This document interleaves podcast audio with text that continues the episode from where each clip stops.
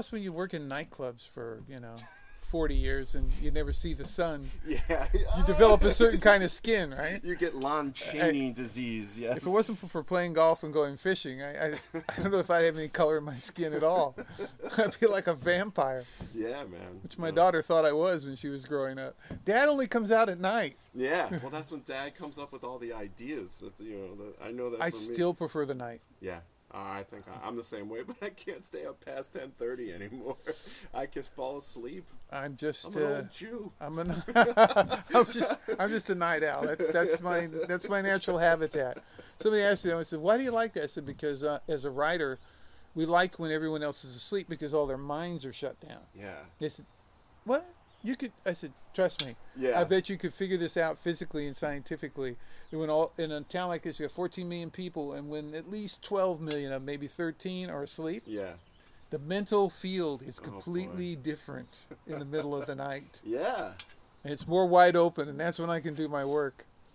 You know, it's interesting. Did you sp- now during throughout your career? Did- was the bulk of your early career in LA, or was or did you go? Did you split time? Because I know there's a country component. I know you spent time in Yes. Nashville, and I know.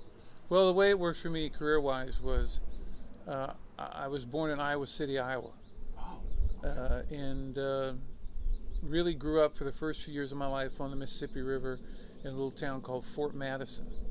Fort Madison is where the my uncle owns a deli in Fort Madison. No, okay. yeah. No, he doesn't. Yeah. I wish he did. Yeah, Make it better when I go to visit. But they got they have some mean veal cutlets. That's all I can tell you. And the corn is amazing. That's good with me. That's where the um, Santa Fe Railway crosses the Mississippi River, Oh, which wow. is now the Amtrak. great. Yeah, but Okay. great. It already. I'm already writing tunes. That already seems romanticized and you know Before- very American. Before Route 66, Yeah. from Chicago to LA, there was the railroad. And the railroad went through Fort Madison. And Route 66 is, uh, for the first part, coming out of Chicago and down through Illinois uh, until it crosses the river. It was it kind of followed the railroad, but not too closely. But Right. as soon as it got down into Kansas and whatnot, the railroad and Route 66 followed each other exactly. Oh, okay. So, when I was about four or five in the early 50s, uh, my dad got a job in Albuquerque, which was further down Route 66. Sure, And we moved there, but we spent every summer in Iowa.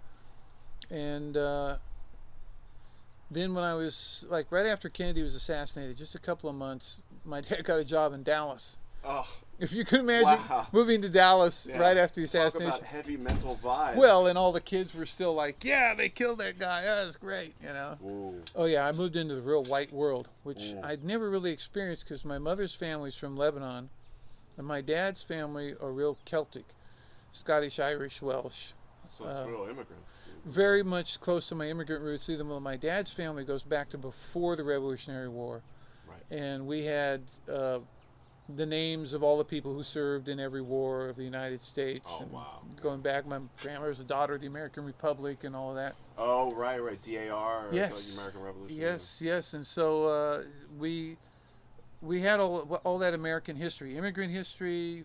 We were the people that built America history and all of that stuff. Um, and we went to Albuquerque and then we went to Dallas, and Dallas was a real eye opener. It was so racist. It was so homophobic. It stayed white out later. It was so anti-Semitic. It was so wow. It was just like how white can you get? Mm. Uh, but it also had another thing. It had a strain of music because by this point in time, I'd gotten a lot of uh, Celtic music. I'd gotten a lot of Mideastern music, and I got a lot of Mexican music. Yeah. Because living in Albuquerque for ten years, it was just Mexican, Mexican, Mexican. Right. And it so culturally now I had those things going. But when I got to Texas, what I got was hardcore blues and country Sure. Yeah. and from really old white guys who didn't play like they did in Nashville. no. They played a, a strain of country that was more like Appalachian, Oh, okay. more like a hillbilly strain. These kind of, I mean, they weren't the white folks who were running around causing trouble. They're like the guys who are with the Indians on the mall in D.C. right now. Right. They're okay. real. They're real people of the land, and real people, farmer ranchers who didn't want to mess in your business politically. Right. But musically, they brought music from the old country too. Yeah. So, um, and then there was the blues. I'd Right. never really been in a place that had the blues like Texas, Yeah. and it was just amazing. And so, for me, as an education as a mu- music person, uh, I was just starting to come into my own on guitar. I first started on clarinet when I was eight, and then I went to guitar when I was ten. And um, I started being in bands, first folk trios, then rock and roll bands. Started getting paid as a musician. Now I'm in my teen years, and I'm actually semi-pro. Yeah. By the time I was 15, I, I was playing in strip clubs. It was, it was great. Perfect. It was a great entry into Yeah. the, the real business that you could do in those days that you Yeah. can't do today. No, that doesn't exist on any level. No, we go see old cats play, you know, um, and then the psychedelic thing from San Francisco, which was going really big in San Francisco by the mid '60s, started to creep into Texas. By the time I went to UT, University of Texas in, Austin, in '68, uh, they had the Vulcan Gas Company, which was their own auditorium ballroom place, and all the bands from San Francisco would come. All the bands from New York would come. I saw the Fugs. I saw Oh, all yeah, these well- amazing acts come through there, and we had our own psychedelic acts, the 13 floor elevators, and uh, uh, Bubble Puppy from San Antonio, and Nice. and uh, the Moving Sidewalks, which the American Blues Band Moving Sidewalks joined together and became ZZ Top. Oh yeah. You see, I saw all these guys in the yeah, beginning. their f- formative years. But we also had, and the Vaughn brothers were friends of mine from South Oak Cliff in Dallas. Right. And at the time, Jimmy played the uh, psychedelic music, and Stevie played the. Uh, no, Stevie played the psychedelic. Jimmy played the blues. They kept switching around, Right. Which one would play which Right, right, direction? Oh wow. And uh, I know my senior uh, year, I was president of my class, and and we hired uh, Jimmy's band, uh, the Chessmen, to play at our all-night party.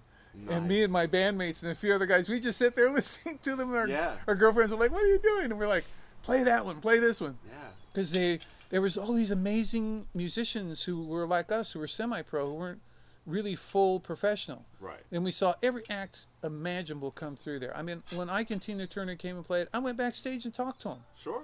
You know, it Because was you could. It was just James Brown came and played on our teenage dance show that they had in in this TV studio in the mall, Right. and there he is going across the stage. So we had an advantage over musicians today because the true heritage of American music and its contribution from every um, age group, from every gender, from every sexual orientation, from every color, from every ethnicity, from every everything. It was there. And it was just pouring and roaring through Texas. Mm. And this is where I was really coming of age as a musician. There was there was a heavy jazz thing in Dallas too. There though. was such a heavy jazz thing. David Fathead Newman, Hank Craw, you know, like uh, Such a heavy jazz thing. And but Yeah. jazz jazz was uh, like the, for most of us was the unreachable height. right. okay i was still trying to figure out jazz and i finally did when i moved to the bay area but that's a little later in the Yeah, story so, yeah. so first um, in 69 uh, the, the pop festivals came through america it was woodstock it's the same summer woodstock atlanta texas and altamont these Right. four concerts Altamont was the last. was one. the last Yeah, one that happened in the fall and it ended the whole thing Yeah, in that very much so. in that phase People say that that ended the decade, dude. That was it. For, it really did kind of put an end to that in one way, but in another way, a whole other thing was being born. So, my brothers and I, we all worked the Texas Pop, Pop Festival the whole week, right. and here's all these acts, and they're backstage, and we're talking to them, and I'm, you know, it's just Wavy Gravy was there, and Huh. Chip Monck was the announcer. It was the same crew that did Woodstock, Right. except for Bill Graham. He wasn't Yeah, producing wasn't that his- show. A guy named Angus Wynne, who had a company called Showco in Dallas. Showco is still one of the big sound companies in America, and he was just starting Showco in those days. So we all worked for him, and we we did that. Well, my parents' marriage was breaking up. Uh, I got drafted number six in the first draft that fall. Oh yeah. I knew I was going to the war since I finished college. so this is '69. 69 Yeah, fall 69 Just- just i was sure. i was very political i was in the sds and uh, we were marching and uh, my brothers and i it, it was kind of like i was dead man walking Right. and we had already a cousin who died in vietnam he was one of the first hundred guys to die there Wow. Martin Hasper Jr. And uh, so I figured I'm going to die. And my brother said, Well, before you die, let's go to Haight Ashbury and make rock and roll. All right. And so I dropped out of college. Everything fell apart. And my brothers and I loaded the van. And off we went to the Haight Ashbury. Good summer to be there. And uh, well, I, we arrived actually. We made our plan, and we finally arrived in February of 1970. Okay. And the Haight Ashbury by that time was practically over, Yeah. um, but it was still there. What we you imagine as the Haight Ashbury was still there, but you could already tell that it it was leaving. Right. The stars had gone to Marin. Uh, the political action had moved to Berkeley. Right. And so I lived in the Haight Ashbury for a while, and I joined this commune. We joined a commune that was in all three places. Then we lived in Marin a while, and then we ended up in Berkeley. And Berkeley was really where the action had moved Yeah. to in the Bay Area. So That- my partner's from Charlie. uh, Charlie Hunter grew up in Berkeley, Yeah. and he was born, I believe, in '67. So his mother, very politically active. Like so, this is there's a connection here. This is kind of cool. and uh, my daughter was born in '72 in Petaluma. Oh, okay. But I was in the commune when she was born, so she's a real flower child oh yes. who lives here in South Pass. yeah.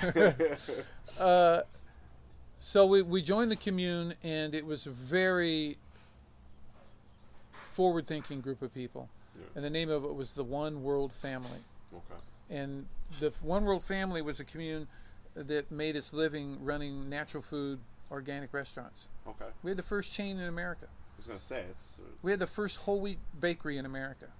We were we were pioneering real food. Alice Waters was a friend of ours. oh well. Uh, there was this whole new movement on food, Right. real food in the Bay Area, and we were right there in the middle of it. And then at night, my brothers and I, we'd play rock and roll, Right. and that morphed into psychedelic. And the psychedelic era, which goes from about 67 to 73, Right. we were in the Bay Area for the, like the last three years of it. Right. and we became i guess one of the leading psychedelic bands which and that for us it was kind of a mixture of being totally amateur Right. Right. Right. in which you allow yourself to do crazy stuff that Yeah, no is- professional would ever think of doing Sure.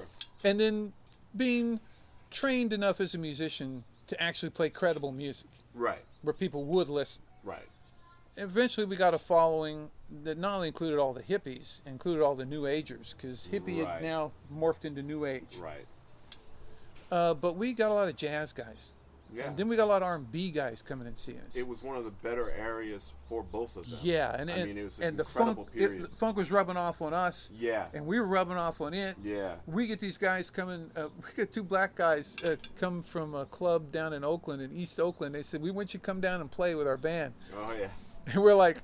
Dude, we come down and play with your band, they're gonna kill us. Yeah. Gonna get, we're gonna get shot. And he said, Yeah. No, no, if you're with us, it won't happen. I said, Why? You're the head of the gang? And he goes, Yeah, yeah, coming down. And we're like, Oh my Yeah. So, and then we had jazz musicians that would come around. John Handy and uh, Doc Yeah. Ellis and these guys would come. Yeah. in- And now I realize they probably sit there and watch us and went, these kids are crazy. Yeah. How can they do what they're doing? I mean, at one point, my brother and I, both guitar players, we were playing our echoplexes. Yeah. We would make a few sounds and then we'd start manipulating. start going. Yeah. Which is when you think about the beginning of synthesizers and DJ programming. Absolutely. We're just playing the sounds and the drummers going. You were doing what Brian Eno and Robert Fripp ended up saying they invented. Exactly, you- exactly. We were doing it about We were- four years before. We were doing it, Yeah. and and we yes And we they're brilliant. I'm saying. no I think you're like- I think you're yeah, brilliant too. And we didn't know what we were doing, but we were doing it. Yeah. So it was fascinating to people. We had a 360 degree light show. Right. We had, we had the whole psychedelic thing. We had a guy handing out LSD from Owsley's laboratory. Yeah. A guy named Psychedelic Jerry who wore this really crazy outfit and red hair. Psychedelic. Psychedelic Jerry. His last name was Moskowitz. Probably. and on the back, he had a had a Hell's Angels jean jacket. He, everything was painted white except his red hair and this like Hell's Angels uh, logo, colors logo on the back of his jean jacket that said "Stoned Buddha," and it Oh, had the boy. Buddha in the middle of it. this this was an So era. it's really smack dab in the middle of a I'm very writing- specific American experience. I'm writing a novel about it right now. Oh, okay. I'm in the middle of writing about it because I got to tell everybody about this. It's just telling the truth. People won't believe. Oh, that can't. That couldn't have really happened. right. But it did. And then we got this guy from a high school, St. Mary's High School. He said, We want to do a production of Tommy. And we uh-huh. need a band to play the score. And we said, Like the whole score? Yeah. The whole thing? And he goes, yeah, and we got all these dancers. We got like these kids. They're all going to dance, and then you're going to play. So we did it, Yeah. And and we played Tommy. We would we actually gave the first complete performances of Tommy in America. Oh wow. So the Who hadn't done it yet, No, no, no. and I- Right? yeah. and so eventually this thing really went off at their high school, and we had a kid who played drums for us today who was going to the high school named Billy Carmassi. He was an amazing drummer. He maybe the best drummer I've ever played with. His brother's Denny Carmassi. Yeah, I was just gonna say it has to be. Okay, so Denny was playing with uh, Hagar, with Yeah. Sammy Hagar, and he was also playing with. Oh, there was another guitar player in the Bay Area. He was Denny was just a monster. Yeah. Well, Billy was also a monster. Sure. So we played it there at the high school. Then we started playing it at the theater that we had at the Commune at Telegraph and Haste, right on Telegraph Avenue. Oh wow. And people, we were doing Tommy, and it was just, it was amazing. We got hired to do it at, when they opened Embarcadero Center in San Francisco. The Rockefeller family hired us to come and play in the uh, little plaza they Yeah, had yeah, there, the psychedelic yeah, yeah. band. Oh wow. High schools would hire us for their prom, Oh wow. and then the Who's people showed up.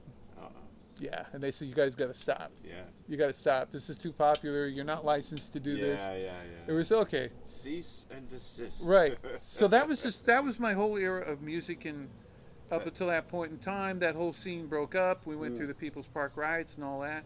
It, it did it it I get the sense that it broke up and it, it just just deteriorated. I mean, there were certain acts that came out of that scene that were gigantic and became like, you know, I mean, if you think about the Bay Area in that time and what came out between funk and jazz and rock, and you know, it's you you Oh. have Journey and Sly and the Family Stone and you know the Tower of Power and East Bay know, Grease. y- That's what we called it. Yeah, it's the it's you know It was our nickname for all of us. yeah Okay, because we the psychedelic era left, but what was left over was this intense R&B, Yeah, it's th- some of the most defining stuff. you just know. intense R&B. I knew all those guys. Okay, Yeah. and one of the guys I knew was a guy named Lenny Pickett. Well, of course, I know, I know Lenny from working at SNL. Right, You know, but I also know Lenny from being a kid and listening to Lenny Pickett. Okay, He's so amazing. so when I first met Lenny, Yeah. he was just coming to Berkeley like we did. Yeah. And he used to come and eat at the commune, right? And he would sit in with bands, and he finally joined a band called Grayson Street. And every night when we were coming home from the restaurant, in the middle of the night, Lenny would be in some parking garage, uh, emptied out concrete like bunker parking garage of the university, practicing his sax all day, all night. Lenny's just playing. But he come to the commune once, and we saw the uh, Krishna guys going up and down Telegraph Avenue doing the Hare Yeah. Krishna Rama Rama thing. Lenny goes, "Why don't we go up and down the street doing when the Saints go marching in?" Yeah. Because there were some players in the commune that played horns. Yeah. So we got the horn players, the guitar players, the banjo people, and Lenny leading this whole thing, playing when the Saints go marching in. That's great. And we went going around Telegraph Avenue. And he was a great friend. He still is. Yeah, he's a great guy. Uh, I always admired the move that he made because, you know, when he got picked up by Bowie and all those people. Yeah. Well, first he went Tower Power and that little dance he used to do, which was insanely great. Yeah.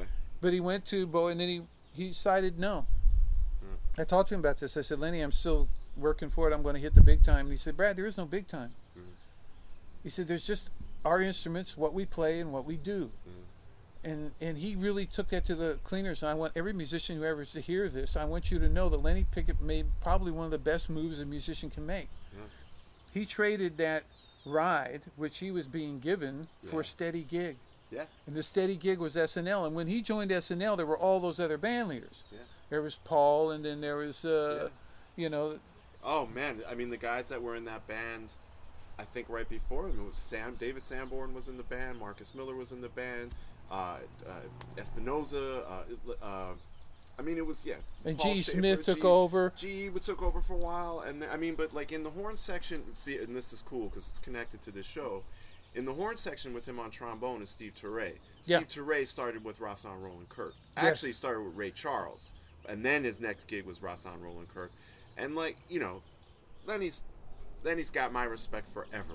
Lenny because is- he's just really a voice on his instrument, and he made a smart choice to get back I to think it, as a musician, you know, uh, I would tell the guys going to Musicians Institute, the people studying music at UCLA or, or Cal State Northridge or, or Long Beach. yeah, Berklee College of Music. Any- anywhere you're studying, anywhere you're going, anywhere you want a career, there's two ways to go. You can try to do what I did and become a star and get whatever comes of it, Yeah. or you can do what Lenny did and you can stick to your instrument And the thing also people got recognized about Lenny, because you don't get any big promo on Lenny, he could play in a rock band, an R&B band, a funk band, a soul band, a blues band, a jazz band, an experimental band. There is no field of music where you play a horn that he couldn't do it. Yeah. Big I mean, band or whatever. Last year he was on a big Katy Perry hit. That's how great he is. and and he was on that hit because a buddy of ours, a closer friend of his than mine, but uh, the old guitar player from the band becomes this gigantic pop record producer. You know, Lukasz Gottwald Yeah. becomes Dr. Luke. Yeah. Lenny brought him into that band. So like you know, Lenny's just a. I like Lenny. Man. Lenny Lenny's buried his people. ego back when I first met him, when he was in his 20s. He understood that there was a marathon and not a sprint. He, he could have been as outrageous a star. All you got to do is look at the old videos of Tower Power and see him doing that dance, and you go, oh, wow, he's not just a guy who stands there and plays with that really sweet look on his face. No, no, no. He's, He's actually a crazy character. Yeah. And, and I knew the crazy kooky character yeah. who morphed into the sweetheart playing those amazing high notes that hardly anybody can hit. Yeah. And I think that's a lesson that goes to what we're talking about and what you, where you and I met Yeah. about the internet and who we are as musicians today and how we're going to get paid and what's the best way to go about it. Before we get there, though, I want to hear more about people in the Bay Area. Did Well- you know Mike Clark at all, the drummer? Uh, I didn't know him personally. okay. No, I, Just wondering because we had him on the show and it just he's he's a monster. I knew a lot of guys tangentially, uh, you know, Doc and all those guys. I Right. mean, because in the commune in the restaurant, Yeah. we always had like Miles Davis would be sitting there one Sure. night. Sure, sure, You know, sure. You know, I'll take the peel off. Great. Yes, Mr. Davis. Yeah, you gotta eat something. Yeah. yes, Wow. Mr. Davis. Yeah. You know, I mean, That's you great. you're serving Miles Davis rice pilaf, and you're like, ah. Were you there when Richard Pryor was living up there? Because he took like a three or four year period. I I'm think it may have been a little bit before. I'm oh, I don't I'm not sure, but I mean, Whoopi Goldberg, she belonged to the Blake Street Hawkeyes, right. Okay. uh, and she had Robin Williams, all those. It it was Because he met, I think he met them there. He lived in, in the Bay Area in in then he must have come through where we were at one time or another. right. Because we were the center. We were the well. You can imagine like today there's a lot of natural food. Oh yeah. when we started baking whole wheat bread and supplying it to all of the um, natural food stores that were propping up, Holy Foods and different. Yeah. places, and my mother said to me, she said, "Well, who wants to buy that old brown bread?" Because in those days, you go in the grocery store, it's all white bread except Sure. for a Roman meal. Yeah, Roman meal. Wow, I haven't Right. heard that in a long time. But go in the grocery store now Yeah. and look for the white bread. yeah. Well, That's the revolution. depends what, what part of what city you're in. Even if you Yeah. go to down the deep south, the revolution that we were a part of was cultural. Mm. It wasn't necessarily about even lifestyle or music. It was the culture of what do you listen to, how do you treat each other. Earth Day. I was there when Earth Day was invented. Right, right, right. We just went through Earth Day again. I was there in the first Earth Day. Right. It was uh, the whole Earth catalog. Yes. Stewart Brand was, was still publishing, was access to tools. Now that's the internet. Mm-hmm. Okay, so all of these things were being born. This whole new age reality came out of the hippie, beatnik, bohemian legacy. And it was always cultural and it was always art based, and then it was also living, just how human beings, how we relate to each other. Right. Um, very instrumental from that part of the country too. I mean, Yes. if you think uh, it's still to this day, you know, the the switch in San Francisco and in the Bay Area is from uh, the Haight Ashbury to Silicon Valley. yeah, Okay, and it's quite an incredible story. It is an incredible story, and there's a lot of good that comes from both, but there's also some things that are not good that come from both. And the thing that we're dealing with now is is what came out of Silicon Valley, which comes from a real hippie, new age ethic, really, No. uh, and exploration. But when I moved on from that, uh, my brother and I then started going all over the country, just touring, playing cover music, and So you were drafted, but you didn't. Well, the, the what What? happened? I uh, I was got my pre-induction in 1970 and went to the most infamous induction center in Oakland, Oh, where there was demonstrators out front every day. And on the first, this is my first go round with those guys. Uh, I wasn't going to serve in Vietnam. I didn't mind going in the military. okay. I came from a military family. Yeah. But I told them, oh my, and this, they ask you this form you fill out at the end, and uh, They said, anything else you want to tell us? And I said, yeah, if you uh, draft me, I'll go in, but I won't pick up a gun. And they said, you do realize you'll go to the brig? I said, yeah, like David Harris. Yeah. I said, you can put me in the brig for two years. Right. But you're from a military family. Why would you do that? Yeah. I said, because this isn't a war worth fighting. Yeah. I said, I got no beef with the Vietnamese. Right. Why would I want to kill Vietnamese? Yeah. I said, I could see some of the other wars we fought as Americans, but I can't see this at all. Right. And they were totally confused. Of course. I didn't. They let me go that day. Mm. Uh, a bunch of guys, I'd say the 200, 300 guys that were in there, most of them got on the bus and went to Nam. Wow. And then a year later, I, I went back to Texas in the in between. Uh, I left California, went back to Texas for a few months, and then came back. And when I came back, they gave me my final induction notice. They said, We've thought about it. We're going to indu- induct you and put you in the brig or whatever the hell it is you want to do. Really? But my mother, in the in between, she also didn't want me to go to the war and die. And when I was growing up, I broke my left arm three times, both bones, same place. Right. So. The last guy who fixed it was the bone doctor for the Dallas Cowboys. Okay? And he had, his son had gone to war and he was all gung ho, but I believe his son died there. And now he wasn't gung ho. Right. And um, this is at least what I was told. And he wrote a letter from my mother that said if I was inducted, I would make it through boot camp without breaking my arm again, which is probably true. Yeah. He said, and then nobody could fix it. Right. So I went through the whole induction ceremony again. And this is, I'm even talking about it makes me kind of feel weird. But we get to the end of the day, and all the guys are filing out into the bus. I've spent all day with these guys. We're all sitting around in our underwear. They make you be in your underwear the whole time. Uh, and me and about six other guys didn't go. And the doctor who saw me at the end, he said, "So, break your arm, huh?" And I said, "Yeah." He said, "Well, I want to send you anyway, but I can't." He said, "But I want to tell you, when enough of those other guys have died, we're going to come for you. Yeah. So I'm not going to give you a 4F. I'm going to give you a 1Y."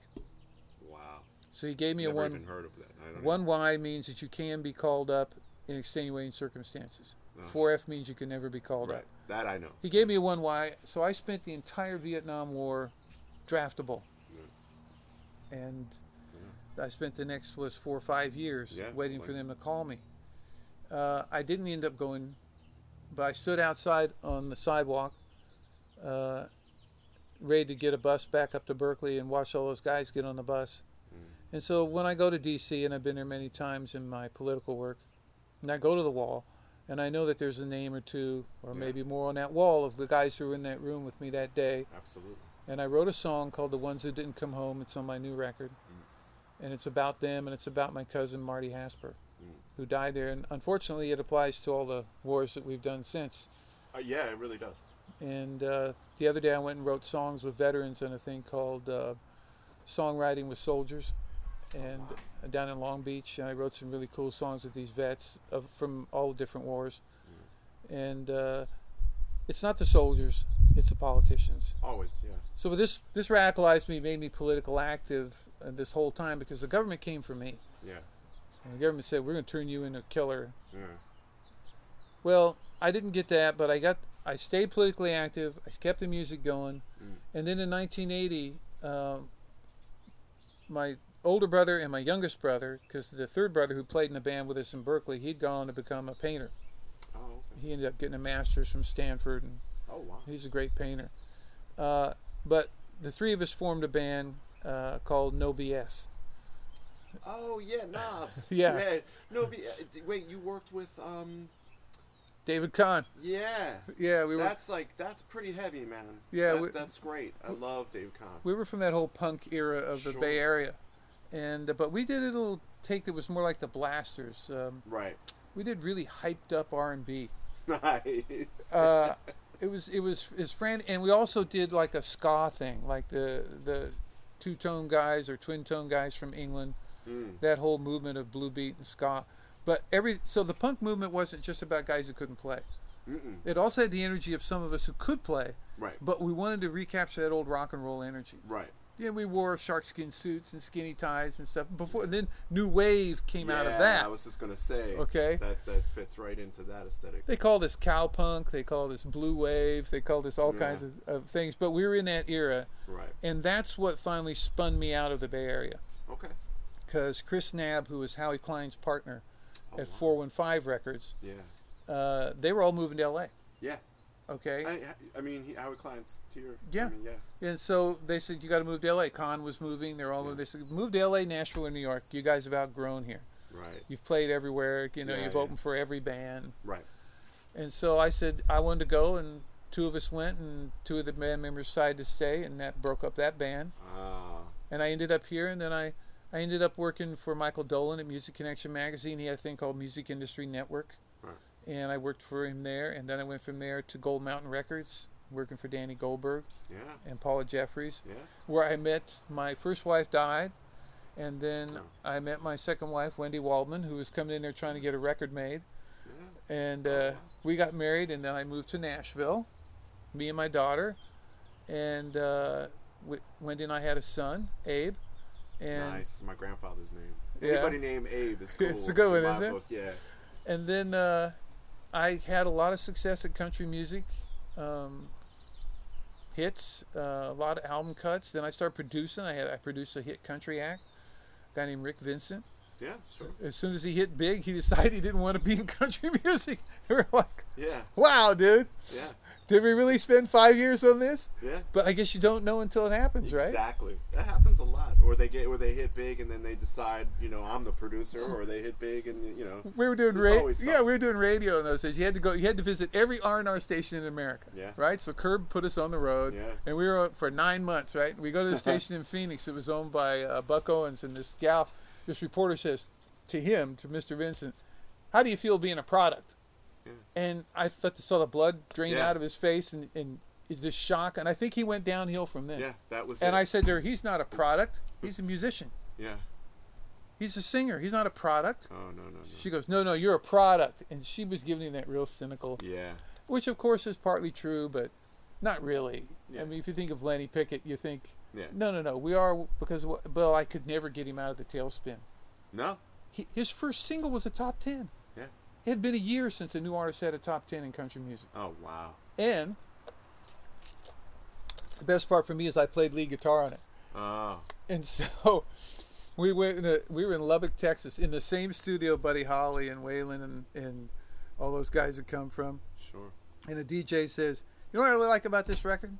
Whoever played that lead guitar, it's not like all those damn Nashville guitar players. Oh. It's really solid. It's really like old school. And I was, Yeah, that's me. Yeah. That's that's cool. So all of a sudden I was a. Nashville cat. Yeah. But it was just one crazy experience after another. And then we, Wendy and I, we started writing for all the hair bands, the spandex bands in LA. Yeah. Really. Hurricane and Yeah. Flame and oh my God, they brought in uh, Lou Welch from Foreigner and we were writing with all these people and and it was really working because they were wonderful guys to work with. I mean, just wonderful guys to work with. Uh, and Doug Aldrich, the guy who was playing with Hurricane, he took me out to Grover Jackson's factory in Fullerton and Yeah. and Grover made me this amazing custom one of a kind Yeah. Jackson guitar that I still have to this day. Wow. How do you get from country to hair? I mean, I guess At you, the same time. Yeah, no, I'm doing the same That's time. amazing. I think it was that I wouldn't even because I, I guess their their songs they're just presented in a specific way. it goes back to guitar playing for me in Texas. Because in Texas, we could play Canned Heat one day, and then we could play Bob Wills the next. right. So you really you could do it all. Yeah. And all the guys that I knew who did one or the other also did the other. Yeah. They just didn't do it on stage. Right. So, you know, America is it- it's a real mashup, and No. and so we could so then we got a cut with Cher and then Edgar Winter and then the thing was so we moved back to L.A. because now the rock thing is going. Right. It was going really strong. And Wendy and I had a great time, Yeah. and that's when we wrote with Barry Mann and. Yeah. Uh, but somewhere along the line, our careers went in two different directions. We got really big. We lost touch with each other, and Right. we got a divorce. Sure.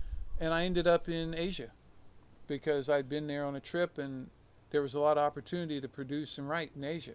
Sure. And I needed a break yeah. uh, after all of that. This is in like 95, Right. 96. It's funny. I was doing a lot of work overseas around that time. I was younger, sort of start of my career, and I always remember. I talked to friends of mine that were working on hit records in the states, and be, why why are you in France? And I was I would just be like, why not? Why man? not? They make hit records here too. You know, it's like I totally get it, dude. I great. totally. Yeah, just exposed to other cultures, exposed to you know, maybe the music wasn't what I grew up listening to, but you know, there's opportunities all over the planet. I was making music. Talk about not what I grew up listening to. Yeah. It was so far afield from anything that I'd come across. like canto pop or like I made canto pop hits. yeah, Uh, I made uh, Mando pop hits. Mando pop. yeah, which is really. I was standing in an That's eight. a mainland pop. That's right, and, and with a Taiwanese singer. Mm, Uh, I was. that's kind of punk. Yeah, I was Yeah. standing in, in an HMV store in Hong Kong one time, and the video was on of this guy E. King Cheng, and he was he had a hit record that I co-wrote with a guy named Harold Payne, and I knew that his his producer Comfort Chan. I always love Comfort's name. Comfort Chan. But somebody has to use that name as a character. I'm telling you, man. That's an amazing name. This guy was a great producer. He's Oh, a great music man. And I'm watching the video, and these girls, 16, 15 years old, are just all enthralled, and oh, it's like Bobby Soxers, right? yeah. Could, I, they're going to break out screaming at him, and I'm thinking, I'm thinking, what are the odds that those chicks would think that the old white guy, the gweilo standing next Yeah. to him, actually Is- wrote that yeah. record? and then it hit me because you're talking about writing in foreign countries. Sure. There are kids that were teenagers 15 years ago in mainland China Yeah. who are listening to my music and falling in love, and forever in the soundtrack of their life Sure. they will be hearing melodies that, and words that I created with my friend Harold Payne. Yeah. And we'd become part of their life without them even knowing it. Oh, absolutely, and and you know there would be no, you know, there would be no thought that there would be a connection between those things. At never, all, never. They know? will never know. No. But what I learned from that was this in this universality of what we do as music is the strength of our connection to the consumer. Right. it is is it is what it doesn't need a name. It's like Lenny playing on Saturday Night Live. It doesn't say Lenny Pickett in the Saturday Night Live band. No, it just resonates a specific. But if you know him like I do and you do, when you hear the band and you hear him riff, yeah. You're like they're getting it from him. Yeah.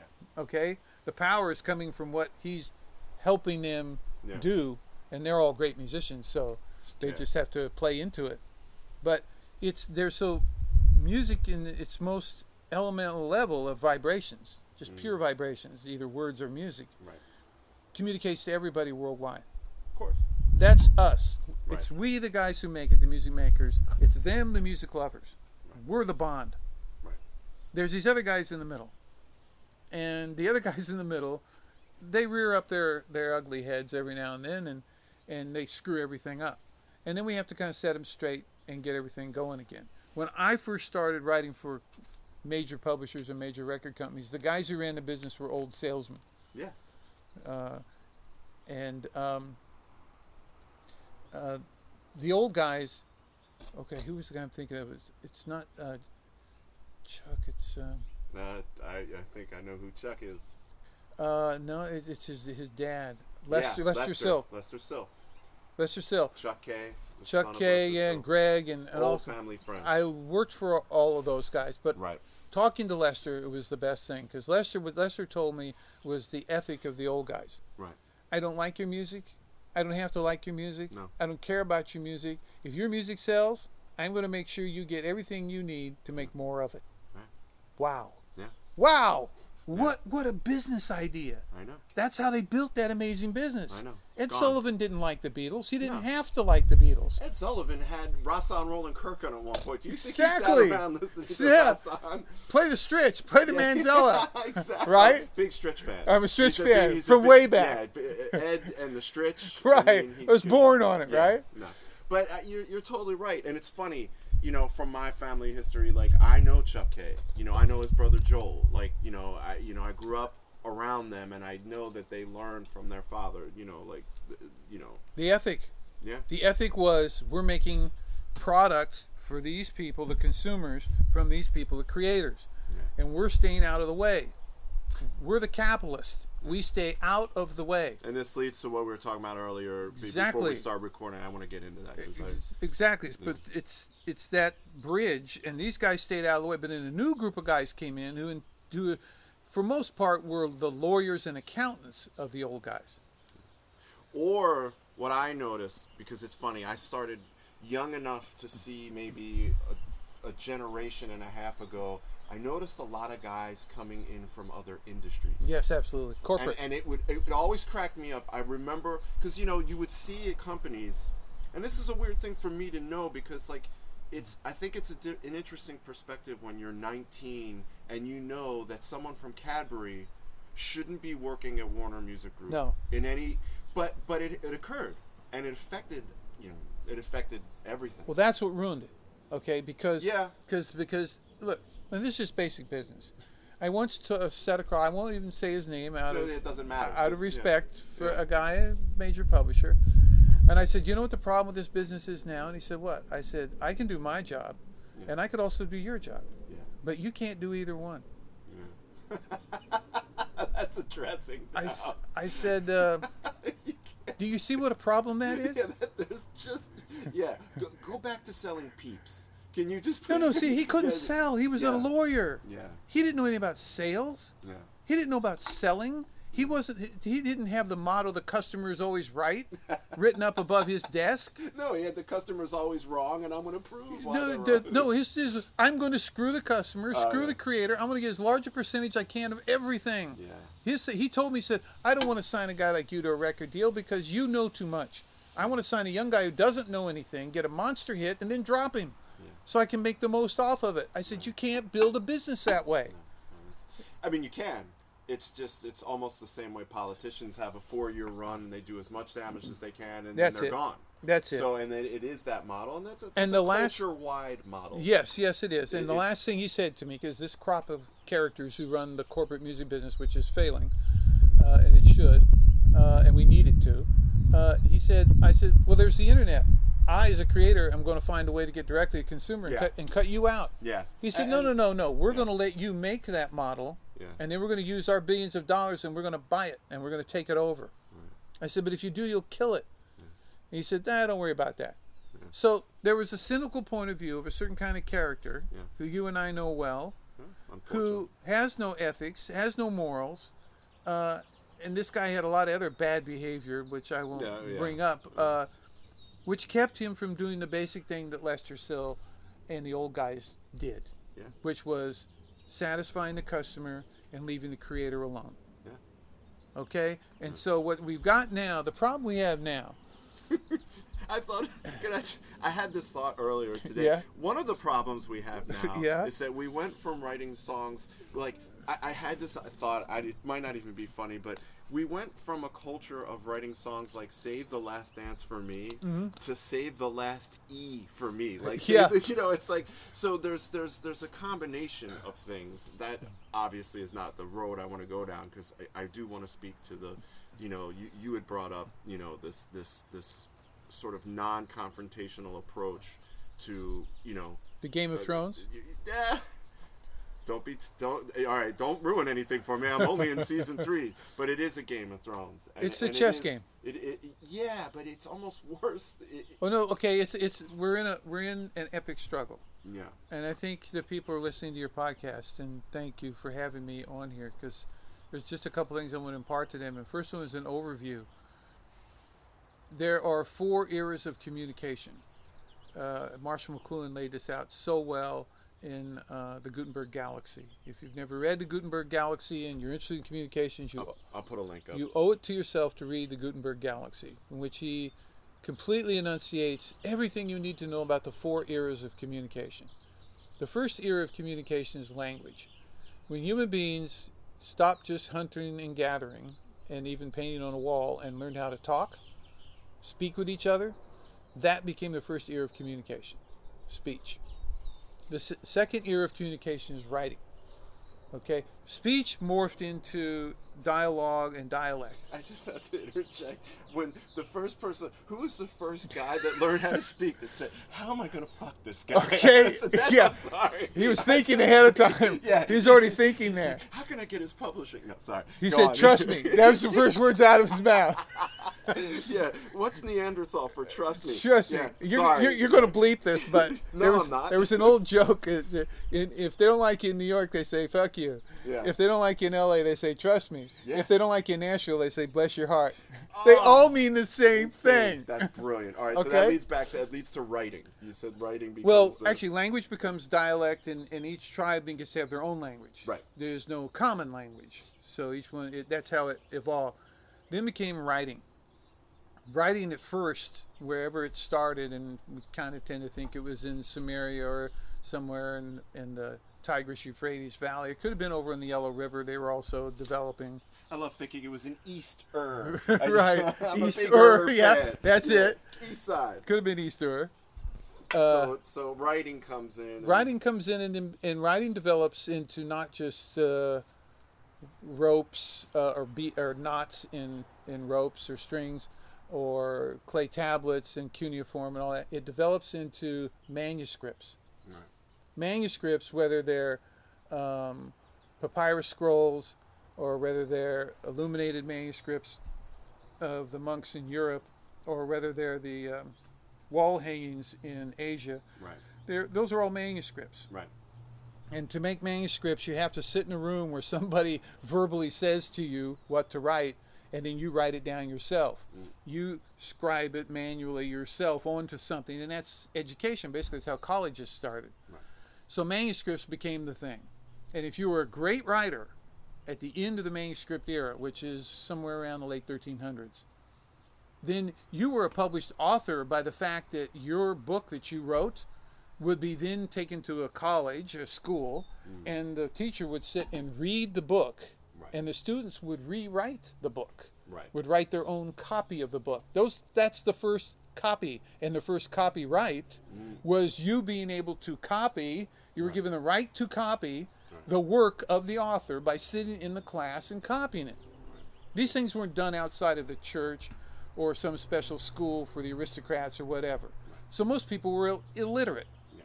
And uh, like in this modern thing, the Game of Thrones, which we'll get to in the political battle, half of the people in the cast are illiterate. They can't read, okay? Because that's a special, special scientific ability that only a few people are allowed to have because the people who do it know how powerful it is. The next thing that comes along is movable type. Movable type is the beginning of the mechanical era, the industri- which gave rise to the industrial era, because everything in the industry is based on movable type. Movable type is the assembly line. We're going to take mechanical things, put them together, and we're going to repeat the process in a uniform, homogeneous way over and over and over again. And when books were first printed, Francis Bacon said, it's the end of civilization. Because now Right. every Tom, Dick, and Harry can write his own book. Oh wow. And the people who really know and should be writing books will no longer, it will be no longer exclusively our right to write a book. Wow. So the mechanical era turns into the industrial era, and just near the beginning of it, the electric era begins. Right. And the first electric, and there's a big difference between electric and electronic. Right. The first electric era communication device was the telegraph. And it really changed the game Yeah. because the telegraph, for the first time, changed the speed of the transmission of information. Okay? The telegraph then gave rise to the telephone, which the telephone was even faster than telegraph because uh, the speed that you can get a sound to go on a telegraph over hundreds of miles was much slower than the speed you can get a direct phone conversation. Right. So now we're speeding up. Then we hit a new era, electronics. Right. And really, the beginning of electronics is the light bulb. Right. The light bulb is what gives rise to tubes. And tubes, vacuum tubes especially, which give rise to transistors and integrated circuit chips, it's the first thing where they take, let's take that electricity and not just use it for the direct transmission of energy, let's put it into something that'll amplify Right. or then eventually store or eventually calculate. Right. And so the electronic era begins, and the first problem for creative people comes with the radio. In the era of the radio, most people don't know this, there was a huge geschrei, uh, to use one of my, my wife's favorite words. That is a great word. It's a great word. Uh, a furor, a madness from the publishers. And the first publishers who really used the mechanical era were the piano roll guys. Right. I mean, before them, there was the sheet music guys. And the sheet music is also from the movable type era. Yeah. Okay, so there's all these inventions, but you could control all that. Only certain people could buy sheet music and buy uh, a piano roll, and you'd sell it at a certain store, and you'd get Yeah. your money. And, and, and by the way, for all you writers out there, that's when publishers really began screwing us. Right. They began getting an exorbitant amount of the money. The capitalists, the middleman, Mm-hmm. began taking too much of the money for what we were doing right there. Right. It didn't happen yesterday. No. Okay, Time Warner didn't invent this. No. Uh, Sony and BMG didn't invent this. This predates them. But then radio came. Okay, radio was run by people that weren't publishers. And now they were making recordings on your gramophone, all you Grammy people out there, and they were they were able to take that and because of electronics in the electronic era, the era we're in now, the information age, they were able to play it over the air. And the publishers said, "You guys are ripping us off. You're playing it for free. We don't get any money out of that." They had a big rumble, and they figured out a thing called the blanket license. And in the blanket license, it meant you can have your radio station. We'll give you a blanket license to play all the music in our catalog, uh, which gave rise to the performing rights organizations, who then became the people collecting the money for all the catalogs. Uh, and you pay a uniform price. And the real the way we got screwed by the performing rights organizations, and have been for a long time, is they use what's called sampling. Yeah. You know, in the old days, they'd get somebody to listen to the radio, And they'd actually log it and you know. write down songs. And now, according to the FCC, every radio station's always been liable if they didn't log it all themselves. But Right. somewhere in all of this handwriting, things got really screwy. Sure. Once I said to Frances Preston, this back in the 90s in a meeting at BMI, Frances, how come we don't put a computer in every radio station? And at the end of the night, they just enter it all and it goes into the mainframe. We get an exact accounting. She said, it'd be too expensive. I said, Frances, you been to Radio Shack lately? Yeah. I said, but you don't have to buy an Apple. Yeah, Macintosh. You could buy one of these. It's just it's a Ms. DOS thing. It's not even Yeah. so. But she said, no, no, no, no. I love how you make MS DOS sound like a Yiddish word. Yeah, Mizdas, it's MS-DOS. it's a Ms. DOS thing. it's the most Jewish thing right, DOS has ever right. been. Yeah, I love it. And it. should be. Yeah. It's, it's like matzah, right? yeah. So, all the time, the people who are collecting our money, the capitalists, are trying not to pay us. Yeah. They came up in the 90s with a control composition clause, which meant Right. if you own the copyright, we'll pay you three quarters of statutory rate Right. because it's unfair for you to own That's, the copyright. that started in the 90s. Yeah. I didn't realize That's that. when I the thought that was earlier. No, that's when the controlled composition first showed up, and we went, "Are you nuts? Yeah. You're saying because I own the copyright, you get to pay me less? Yeah. But if I didn't own the copyright, you'd pay me the full rate, It- it- which mean I would get nothing? Yeah. Okay, so the shuck and jive, Yeah. the create Hollywood creative accounting. Hey, don't sully the great term shuck and jive. Right. Yeah. I shouldn't. Use the real legal language. Yeah. right, the theft. Yeah. The theft has been on for a long time. Uh, now we hit the internet was one thing because that was like uh, the the Ms. DOS. Hmm. It was uh, it was only chat rooms and bulletin boards and news groups. Sure. Yeah. Okay, so it didn't really carry our work. No. The World Wide Web, which is only 20 years old, folks. Yeah. 20 years this year, Yeah. okay, of the web. The web allowed with the GUI, the graphic user interface, and with uh, the Adobe software that was made, Flash and uh, Shockwave uh, and all this, you were able to take an MP3, a dumbed down piece of music, turn digital, put it onto a website, load it up, and someone could retrieve it off of the website and either download it or just stream it and play it. That's when the modern shenanigans began. This is what has everybody in an uproar now. Okay, because the, the rule of thumb has been for at least the last 15 years that the children are stealing the files. Mm-hmm. The file sharing is where the theft is beginning. We're not getting paid, and then the the telecoms. Okay, it, there's now there's groups. Now we get to the Game of Thrones. Mm. You've got to know your kingdoms in this. Okay, Break it down. break it down. Okay, Break it down. there are several kingdoms, and they don't necessarily uh, get along with each other, which is a good thing. First kingdom we're concerned with, the first two are the creators and the and the consumers. The consumers are always the same. They they consume everything. Uh, and as McLuhan said, all the eras of communication are not. They never get. You never get rid of them. They're subsumed and made part of the latest era. The electronic era, which we're in now, uh, which is causing everyone so much trouble. The electronic era includes everything: the written word, the manuscript, language, sight, sound, video, film, TV, music. Every kind of communication that came before it is in it. So I hear a lot of songwriters say, I don't want to be called a content creator. But this, this does not allow you to make allies out of the people who are like you, who create all of these other things in sight and sound. And those are our allies, the creators. Okay, we're the number one people. We are the content providers. You take the internet and take us out, and what do you got? Bupkis. Uh, a, a, a website dedicated to knitting. yeah, no, you got nada. Yeah, yeah you've got nada. nada. 'Cause You can't see it, you can't hear it. Yeah. You got zero. You got zilch. We create. But I like knitting. No, yeah. So, it without us, there's nothing. The whole thing depends on us, on one end, and on the other end, the consumer who likes what we are doing. Yeah. These guys in the middle divide into certain groups. One's the telecoms. Okay, the telecoms uh, are generally the people, the your internet service provider. However, you're connected to the internet, listening to this podcast right now, Yeah. you're connected to the internet, Sure. and you're paying for it. So even if you send it to someone else, they're also paying for their connection. Sure. So money is being made, even if you say, "Oh, he illegally shared his podcast." Yeah. No. The trouble is how we collect money on the content from the consumers is hasn't been let's say the theft is as bigger than it's ever been.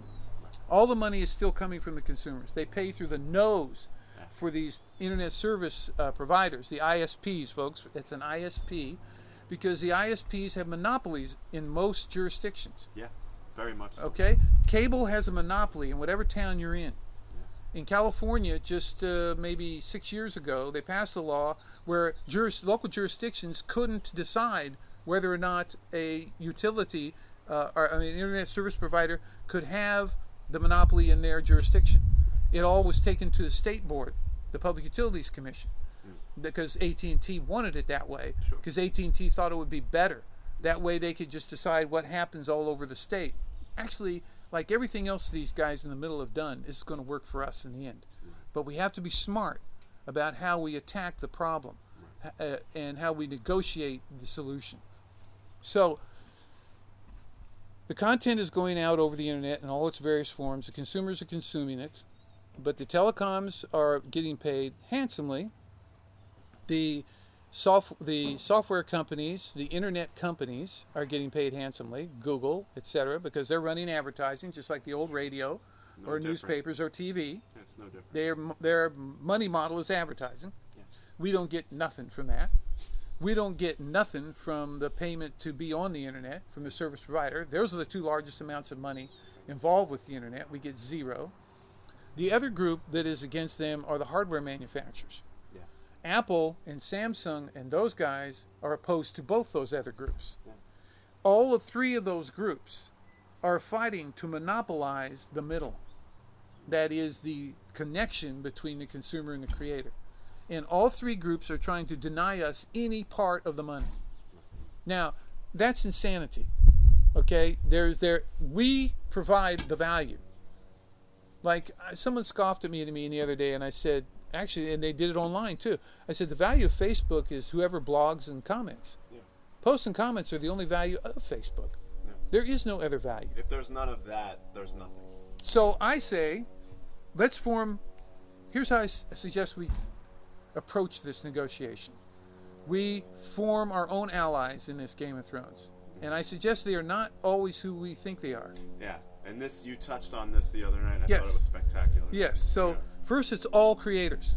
Yeah. bloggers i was i was really a big time blogger and so much so that in the 2008 democratic convention in denver i had the top byline every day of the week because I was writing these posts and I was just going totally poetic, totally atmosphere. I mean, I was just, it was an amazing convention. It was insane. Yeah. But I realized I was working for Arianna Huffington for free. Yeah. I was almost like an intern. Yeah. I was creating the, the value that she sold for 300 million. I didn't get a penny. I stopped writing for her. I said, "Oh hell with that." Now I'm actually writing for Mark Zuckerberg or whoever owns Twitter, because I'm bi- right, Facebook. uh, Yeah. well both Zuckerberg Oh, yeah. on Facebook and whoever Yeah. owns Twitter. Because I'm big on both. Yeah. I got almost a thousand people on LinkedIn. I have thousands and thousands of people following me, okay, personally in this base of mine Yeah. that I'm saying. So I'm thinking, these people like me on these social networks, they're content creators too, Right. and they should be paid too. They should be paid by not just how many posts or comments they put up, but how many people read them. Right.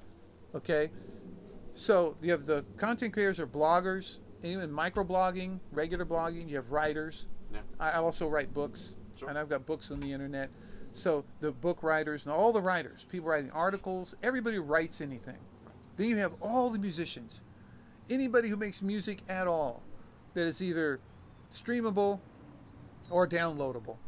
Then you have everybody who makes visual images, and those can be photographs, they can be film, they can be TV, they can be any of those things. Okay, so we're, we're we should be a coalition of content creators because we all have the same interest. We make everything that makes the internet of value. Right. We should actually make most of the money. Now, we shouldn't make all of the money, Right. but we should make most of it. We're arguing over whether we're going to make three cents or one cent or nine cents. Right. Okay, we should be making forty-nine per- cents out of a dollar. We should be making the majority of the money. Okay. So there's some groups we have to get on our side. NARAS is broken up into two groups. One of them is the producers and engineers wing. I belong to that.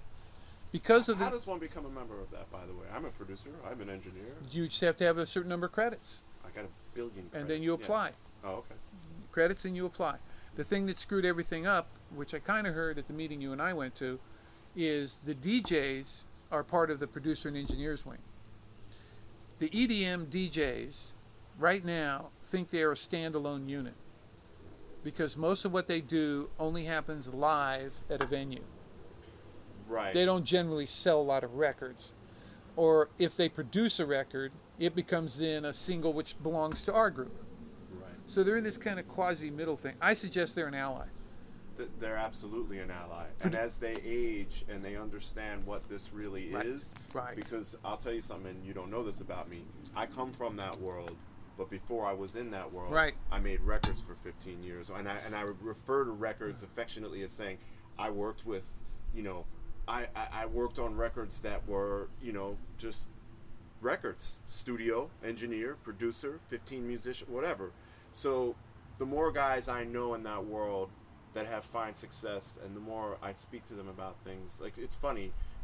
Uh, in that way, I feel like I'm an ambassador between two worlds, Excellent. and I should actually be in the producer and engineers wing. Absolutely, I'm in it. because those guys, when you speak to them and you find out that they're actually really music fans and they Hmm. appreciate the history of things, they come around. And, and they don't look at things in this adversarial like you know I just do this at a live. They're not our adversaries. They No, get they get points. Out of out of every hundred points, they get points, right? Sure, of course. The old days producer you get one point, and sometimes you get three, and if you're Yeah, a big yeah. deal, you got six. Yeah, Okay, you get points, I get points. Everybody who creates gets points. yeah, So we should first off, that's the first thing. yeah, To me, first step is we get all those allies together. Yeah. Okay, the next step is we get our next natural constituency allies together, and that's the consumer. Right. We need to get the consumers on our side of this argument. Right. Okay, and the way we get them on it is saying you're paying too much for my music, Yeah. and they'll go, yeah, but I'm getting your music for free.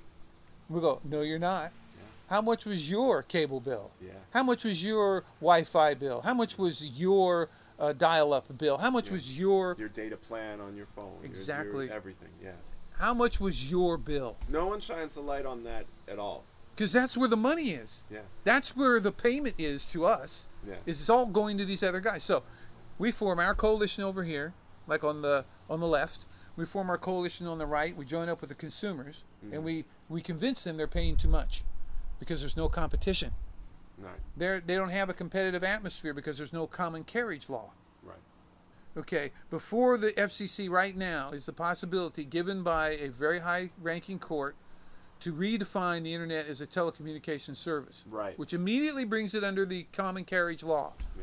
Now, for folks who don't know what that is, it was the law that broke up Standard Oil's monopoly on the railroads over a hundred years ago.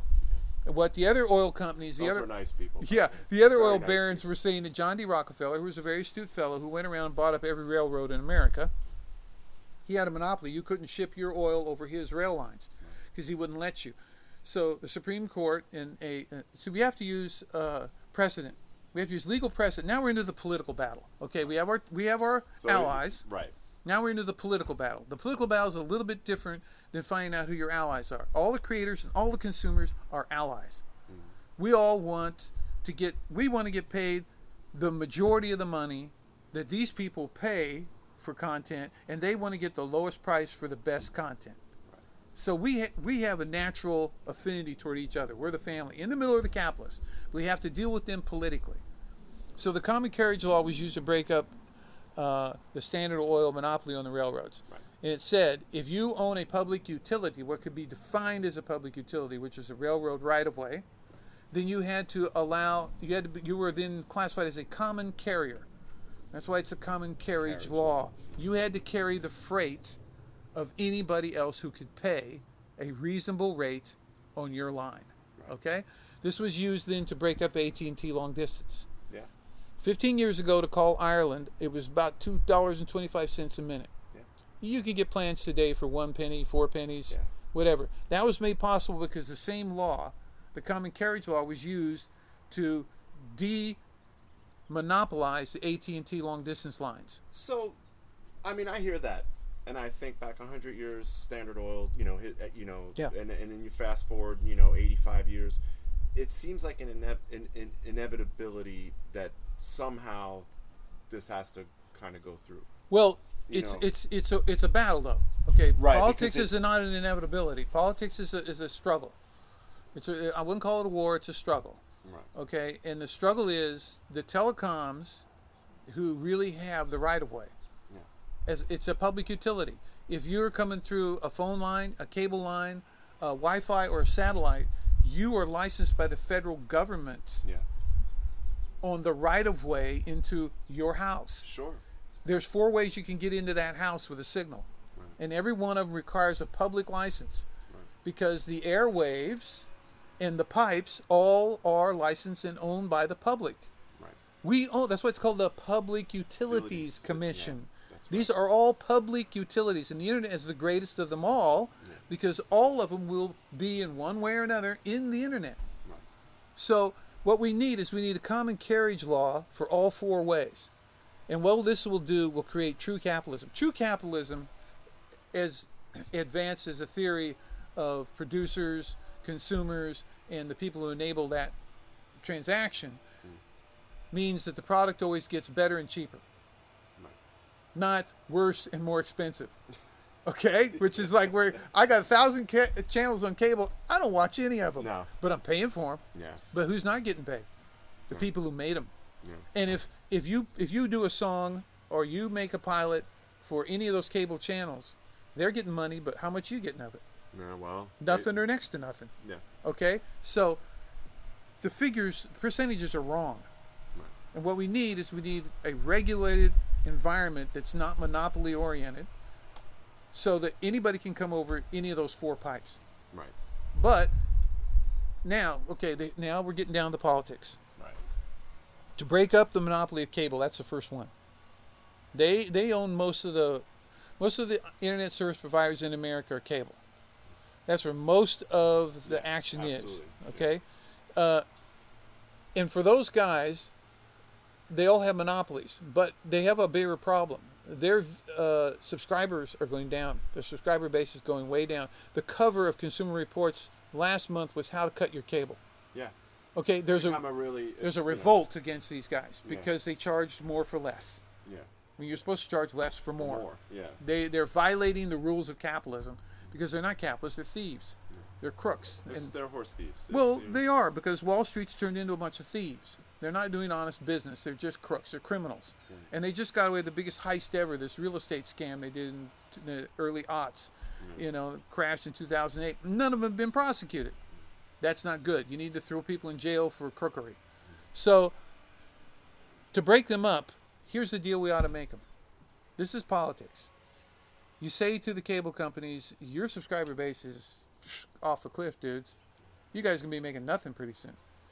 You need to learn the lesson AT&T did. When AT&T was broken up through the common carriage law, they started making more money. Because you can make more money leasing your pipe than you can owning it and Yeah. and being in charge of the content. Right. So you guys need to you need to turn over the pipe and let anybody run their stuff over your your pipe at a reasonable rate. Then we'd get all a cart cable. We'd get lower. I mean, right now you could get 100 megabytes per second on any computer in America for about a tenth of what you're paying. Right. If you had true competition, Sure. higher quality, lower price. Right. Always higher quality, lower price. And of that lower price, the creators get the majority. Right. So right now, the creators get 10% of the money generated by the content. Right. And the, the creeps in the middle who don't know how to do a damn thing right, who are completely choking the system, get 90. We need to flip that. We need to get 90% of the money, give them 10. That way, if if the product was worth a dollar and they got 90 cents and we got 10 cents, okay? If the product is worth 50 cents and we get 10 cents and they get 40 cents, the people no no, the other way around. I'm sorry. Get my example right here. Even if the product was worth let's say 20 cents. Right. You went from a dollar to 20 cents, but we got 90% of it. We're now getting 18 cents Right. and they're getting 2. Right. The squeeze has to be put on them. The guy in the middle has to make less. Mm. Because even if they made less, It's one of the rare examples where the middle should make less. If, if because if because then they'll make more. See, that's the irony of this they don't thing. look, but it's not looked at that way. They'll Please- make more, please, but making less. please, Hmm. you know, in some. One more ally before we go to that question, please. Okay. No, I, I mean, you might be leading to what I was going to. Google. Google is our natural ally. Please explain that. Okay, a lot of the people other than the telecoms are our natural ally to break up the telecoms. And then after we've broken them up, we can use the broken up telecoms to put the squeeze on Google and the other guys. Sure, because if it's fractured, then. Well, we asked for look. The Congress wants to come up with uh, one overall idea. They're they're simpletons up there in, in Washington, and I don't care who's in co- charge of the copyright office. They want to think simply. Yeah. They want it to be like the Constitution. In two pages, they want to solve a thousand page problem. Right. Okay, the, and the, for them, then it has to have an overall solution. So in the overall solution, you can make look. Google makes money off the advertising. We should get a piece of that. We should get the majority of it because we created the content. Right. Facebook, same thing. Twitter, same thing. All the sites. Those are the website companies because that's what Google is. It's never one of the website companies. All the telecom providers, the internet service providers, we should get the majority of that because we create the content where they make their money. These people can still be the middlemen, the capitalists, but they should make the smallest percentage. Because then, if the creators are making more and the consumers are paying less, the whole thing's going to take off. The reason we had a huge music business because you buy an album for three bucks. Yeah. You could go see a concert for ten. Yeah. Okay. Not 250. Well, even in the scale of those days, that was still affordable. Yeah. Very much so. Make it affordable. More people are in it. These guys are making more money, so more people want to be these guys. Right. More people want to make quality stuff. And that's how you solve this problem. It's understanding first the overview of the era that we're in, who are your true allies, and how do you pull off a political victory. You need to understand all those things or you'll just be emotional. So show, t- explain to me, or explain for people listening, the example of how you use Disney. Oh, uh, when we were doing Life Plus 70, which was the the uh, Berne Convention, uh, had extended copyright to Life Plus 70 for every country in the world except the United States. Right. We refused to sign on to this treaty. Uh, it was either a GATT or a Geneva treaty, and which meant that an author owned their creative work, any creative work, what they call intellectual property, which still mystifies me. It's like if I make a chair, your family can own it for a thousand years, but if I make a song, Yeah. yep, seventy years, you're you're done. Yeah. that's that's all for you. Yeah. I never have understood that, Yeah. but let's go with it for a while. Right. So it's life. It, it used to be for America Life Plus 50, We wanted 50 years after your death, your family could still own the rights to your material. We wanted to extend it to life plus 70. The people leading the charge were the Gershwin family and the Berlin family, Sure. okay, out of New York. They have a lot at stake. They had a lot at stake, okay? So they were allied with all of us to get life plus 70. When the major publishers, who were by that time beginning to be owned by the major corporations, who were also the movie makers, it's- there's this vertical integration that we have complete now, had just begun. Yeah. They were opposed to that, but they could see that the writing on the wall, we were going to get Life Plus 70 because the rest of the world had it. But what they want to do is extend what they call the reversion clause.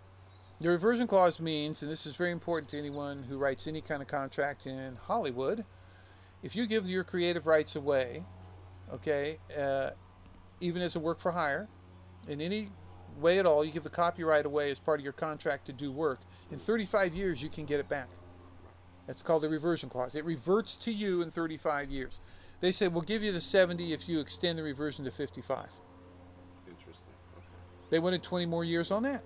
They said, well, that's fair. And But the National Academy of Songwriters, I was the vice president at the time, and the Nashville Songwriters Association, uh, which I was also a member of, said no. Because if the reversion clause is longer than 35, I'll never see that in my lifetime. Right. Okay, I'll never get that stuff back, and by and I'll be dead when its time is up, and my kids won't know, and this will never, you know, no, this is completely un. We had big fights. We were, I was flying in New York and Nashville and LA. We were all going back and forth in meetings, going to D.C. and testifying. And then finally, it occurred to us. And I don't remember who came up with it. I don't even know if it was me. I don't know who what came up with it. It was, how old is Mickey Mouse? Mickey Mouse was about to go out of copyright. And so it was like Disney needs Disney needs this Life Plus 70 as much as we do. Yeah. See, this is what I'm talking about. All content creators are allies. Right. We're all in the same boat. If the corporation owns part of it, they're going to try and say they're not. But the truth is they are. You got to simplify these things in your own mind and not buy what you're told. Exactly. So we went to Disney and said, "Well, I'll tell you what. If you don't get behind no reversion clause, I guess we're not going to get Life Plus 70." And there goes Mickey. Yeah. There you go. And I'd already been to Hong Kong.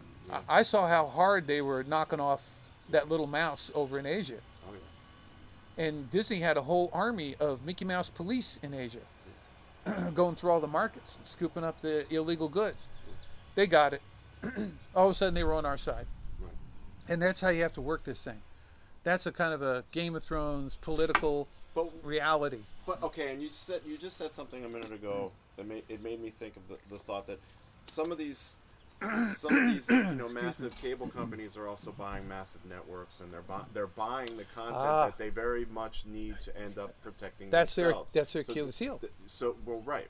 So what what is it? Uh, NBC Universal and you know Comcast and you know all these companies. Mm-hmm. Comcast bought all of that, right? Yeah. Sony is completely integrated. They got Yeah, they got everything. everything going on. They've all and they've always actually it's funny they've always been that way even when they were just making electronics or ju- you know they've Right. always you know Yamaha and Sony have always been like we have a record company we have a movie company we, you know we make lawnmowers we do everything you Here's know the- it's yeah. always been the Japanese way to integrate everything but um so how do I guess the ultimate thing is, and you just said how you did this with Disney.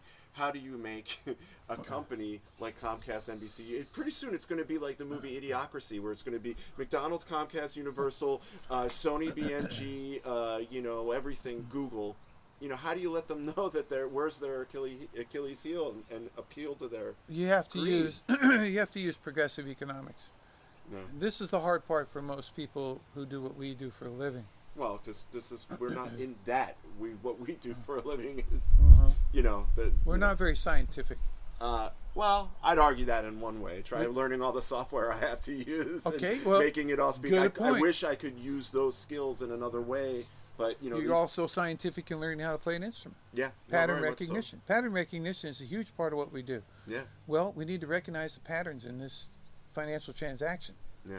Progressive That's brilliant. I, lo- I love that that you just said that. Yeah, progressive economics versus uh, rational economics. yeah, Rational economics and classical economics are the two forms of economics that have ruled the day up to today, which is why everything's screwed up.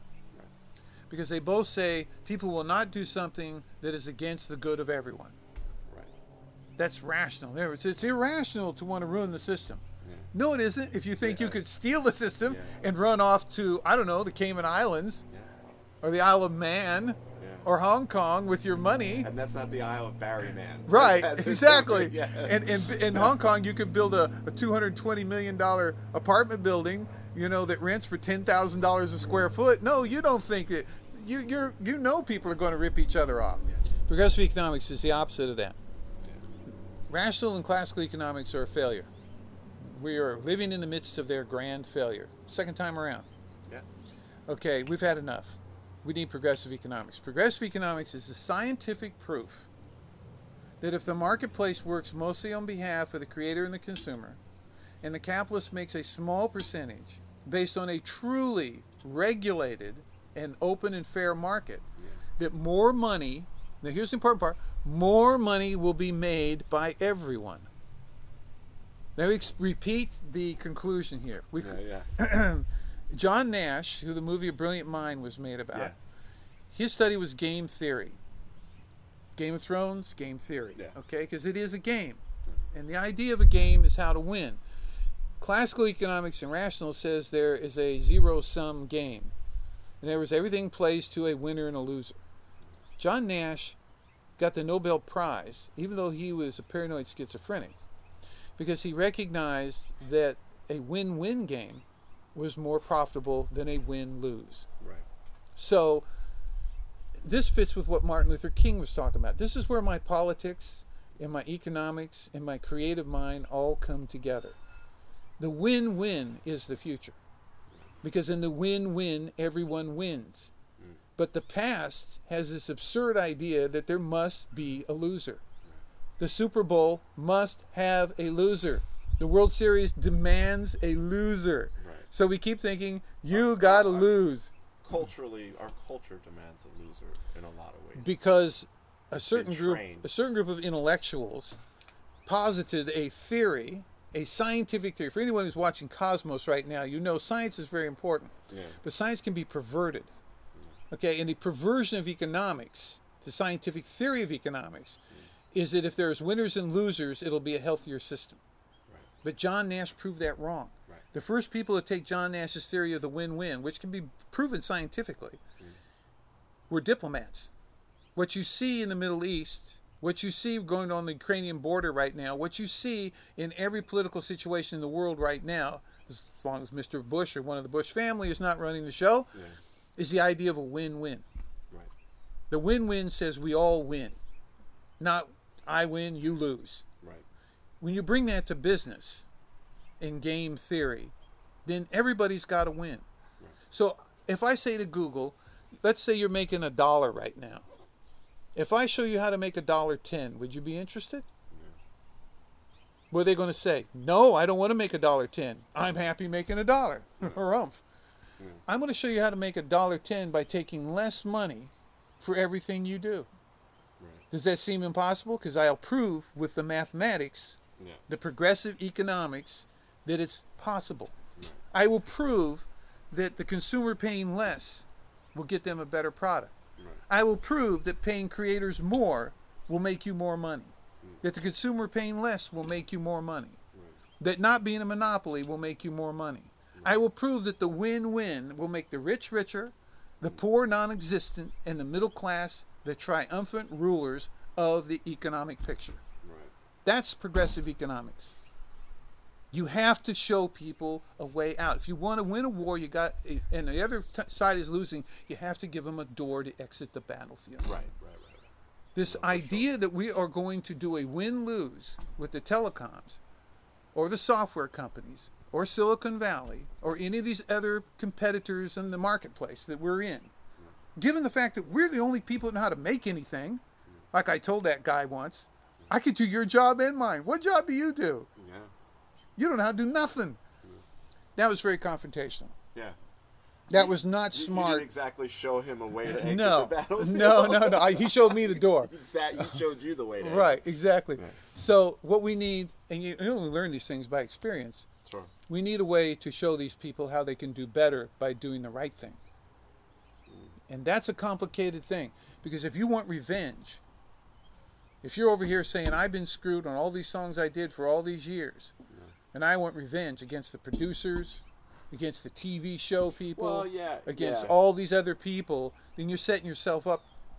You're setting yourself up to never be satisfied. No. What is it you really want? No. If I make ten thousand dollars as a like, there's a guy out there now, a smart guy, Bob Lefsetz, and he and and he says that the long tail is a myth. That only the big people are going to survive, and everyone else will be crushed. And so I wrote to him and I said, "Dude, that's such old thinking. How could such a smart guy like you be sucked up into that?" And he says, "But only the big people matter." And I was like, "That is so wrong." At any local bar in any town, I want to take you to a trip to Ireland. I want to show you people that can sing their ass off and write songs and play instruments, and they're making, you know, just a barely enough to be part of the lower middle class. And they're an asset to their town, and they're happy. If they could make just a little bit more, they'd be like princes and princesses, Right. kings and queens. That brings me to a thought about if they could make just a little bit more. Trying to explain to companies that own everything Uh-huh. that they could make. You know, it always makes me think of the The Simpsons. The, the character Mr. Burns on The Simpsons is so spectacular. There's a uh-huh. line he throws where he says he's the richest man in the world, and he'd give it all up for just a little bit more. and it's just like I, I, I think that you know what you're saying is incredible but it's getting to the point where you cure the people like i lived in i lived in tribeca for the last couple years i lived in new york Yeah. and i was surrounded by guys that were tech guys that that that worked in one guy worked in sort of high frequency trading hft which is Oh yeah. which is a huge you know michael lewis has his book out now but Yeah. i mean i knew about this at the time and it was like you know everyone's always trying you know it, it, everyone's always trying to find an edge but when that group of people and i'm trying to figure out a way to connect this because i'm it's not really a deep thought it's just that trying to appeal to somebody's Higher nature. greed and higher nature seems and and I could be totally wrong. My father used to say, "Hey man, this business was great when mobsters ran it because I Oh, could just go to a guy and say, "Hey, Yeah. I found a singer. All right, Yeah. record her. Let's see what it sounds like." I agree. you know, it, it's it's hard when people that uh, have masters in economics are, are running something, and their bottom line is is is just their bottom line. Like the you know, we could write an incredible song, but they're not going to be like Lester Sill ever and say like, I just want to make it so you can do this more.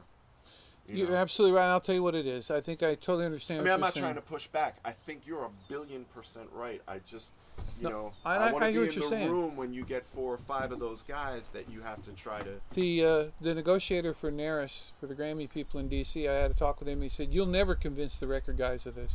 Mm. You'll never convince them." I said, "Set me up with a meeting." Yeah. He Well, said, "He said, thing- when are you going to come to D.C.?" I said, "They're all in L.A. Yeah. Set me up with a meeting." Yeah. He never set me up with a meeting. Right. I don't know whether he was scared or he thought it wouldn't happen, but here's how it happens. I think we first have to accept some certain things about human beings, and the first thing is self-interest. Yeah.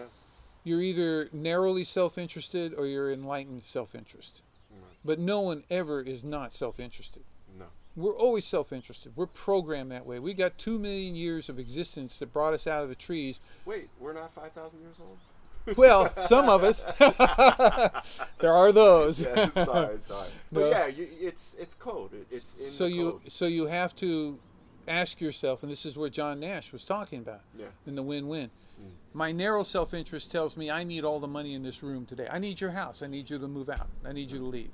Sorry, Okay. It's not going to happen. But yes. go on. Because your narrow self-interest tells Is me. I need right? my house. Our enlightened self-interest says you get to have your house and I get to have mine.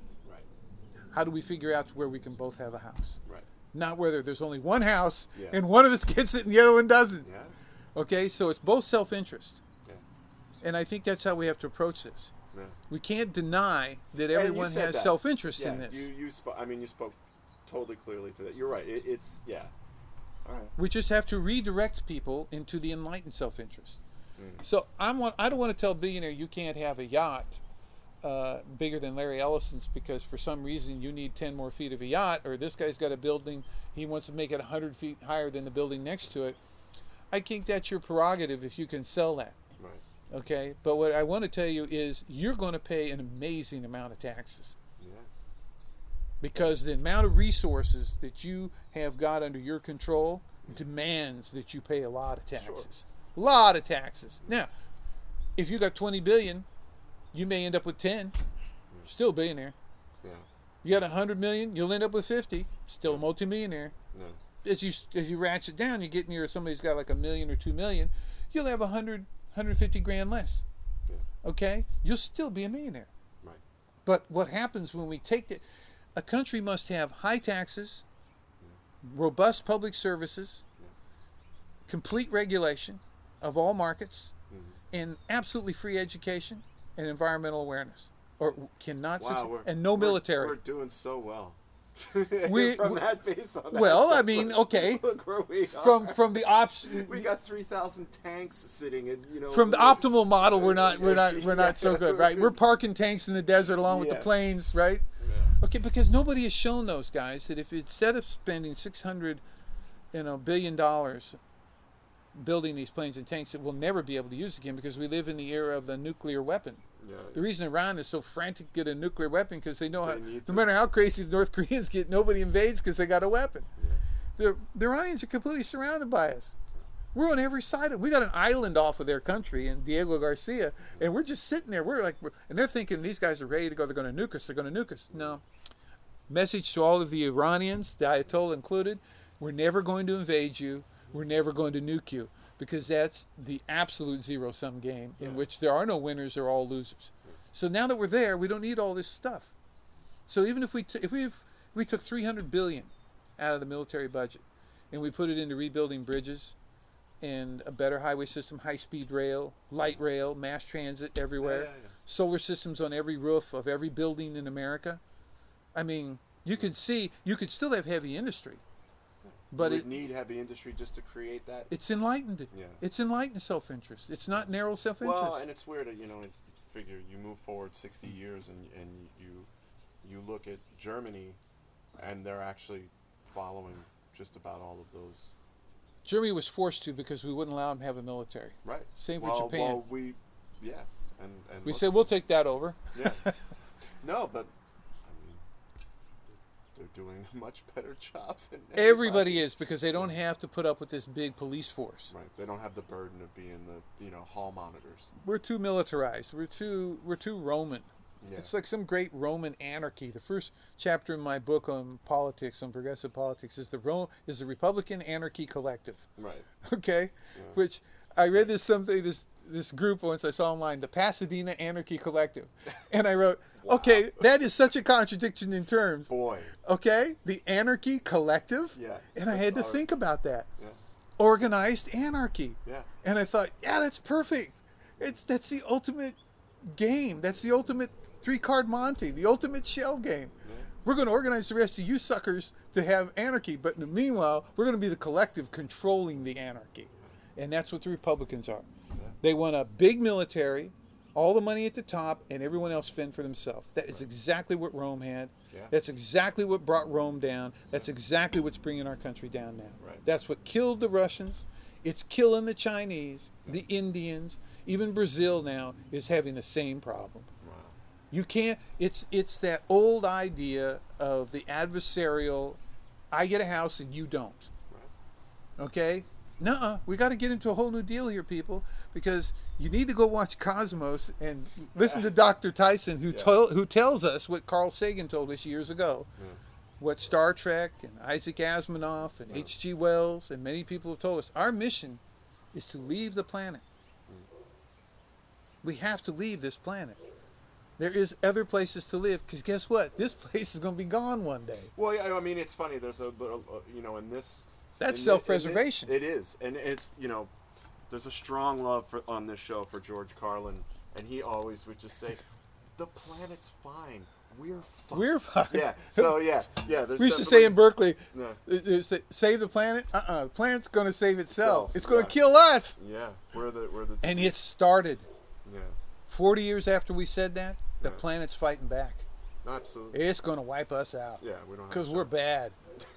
We are bad. So in the meantime, uh, In the meantime, let's you know, get paid for our yeah, copyrights, right? our- yeah, I And- love that. I love the, the thought of like, oh, but, but I'm really worried about this song I own 12.5% of the publishing on.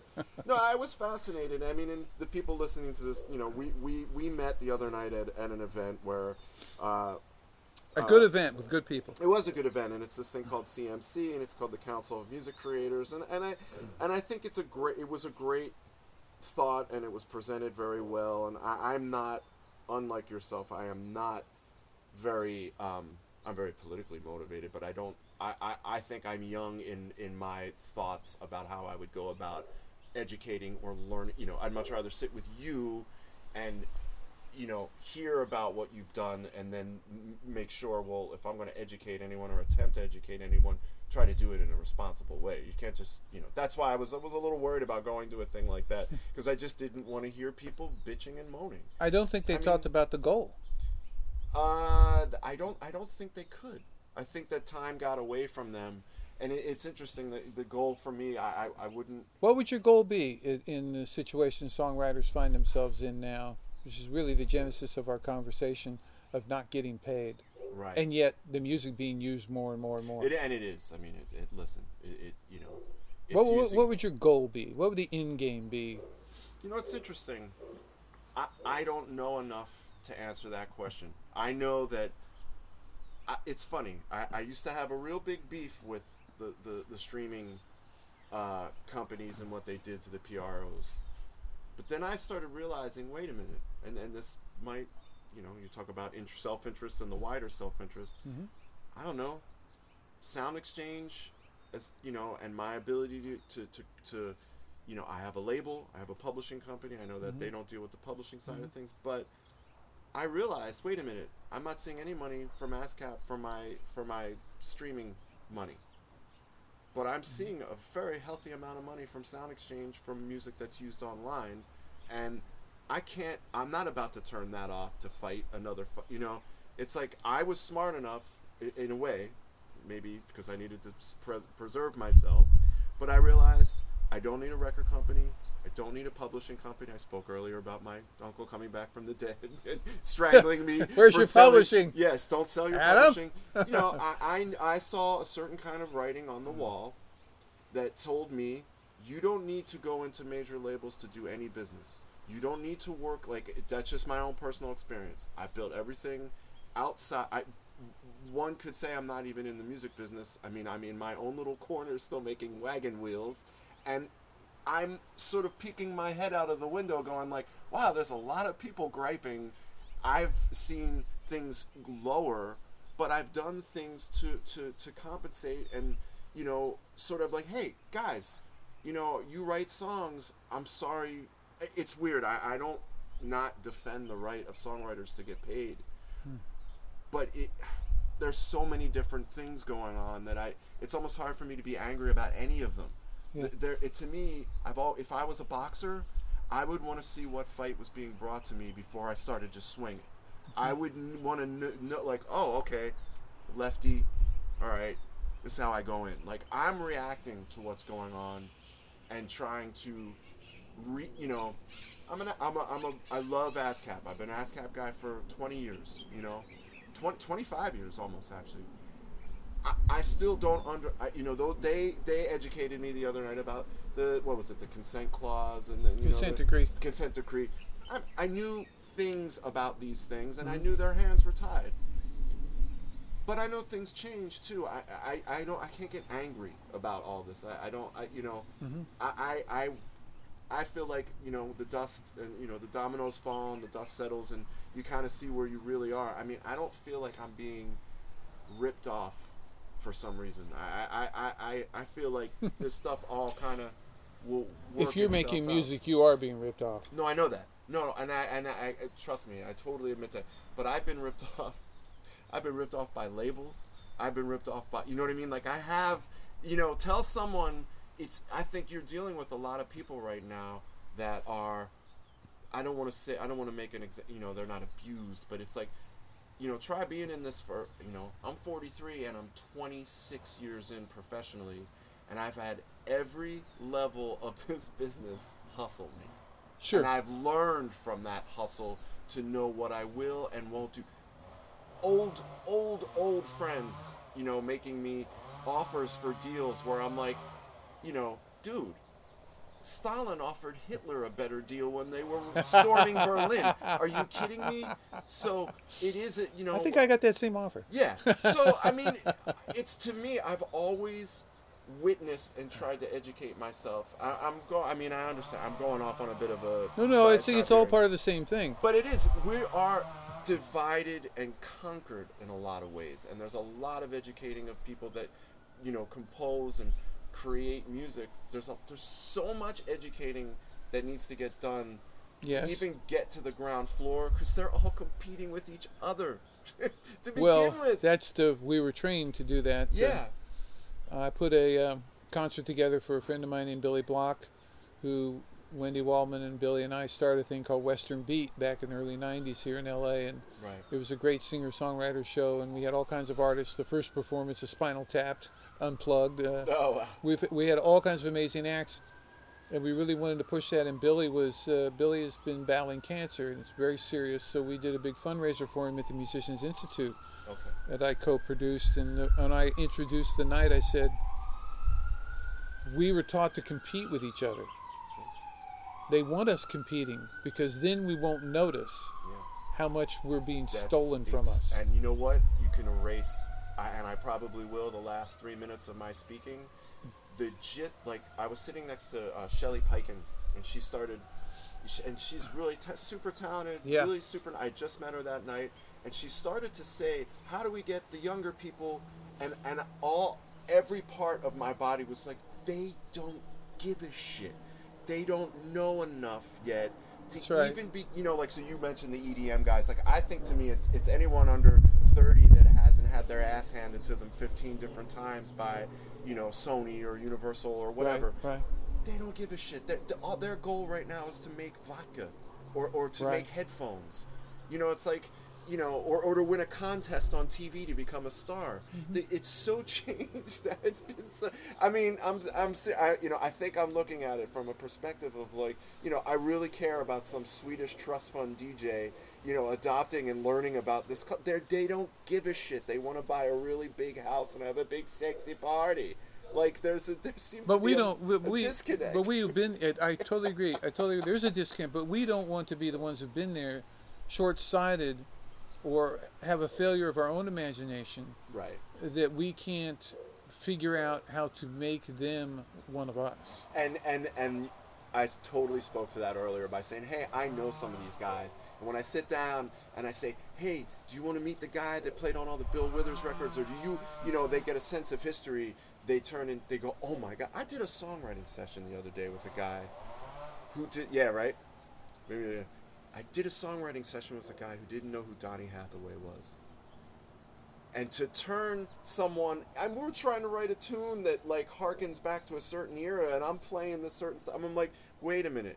You haven't heard this guy that i'm referencing right now? And i'll fully i will reference donny hathaway forever. He's a genius but to, to send someone to amazon to physically buy and i said this is what we're going to do right now we're going to take a break we're going to go, go look at it. we're going to you're going to you're not going to listen to it online you're just going to go to Am- you're going to buy this this CD. You're buying this, and it'll show up, and then you're going to thank me in a week.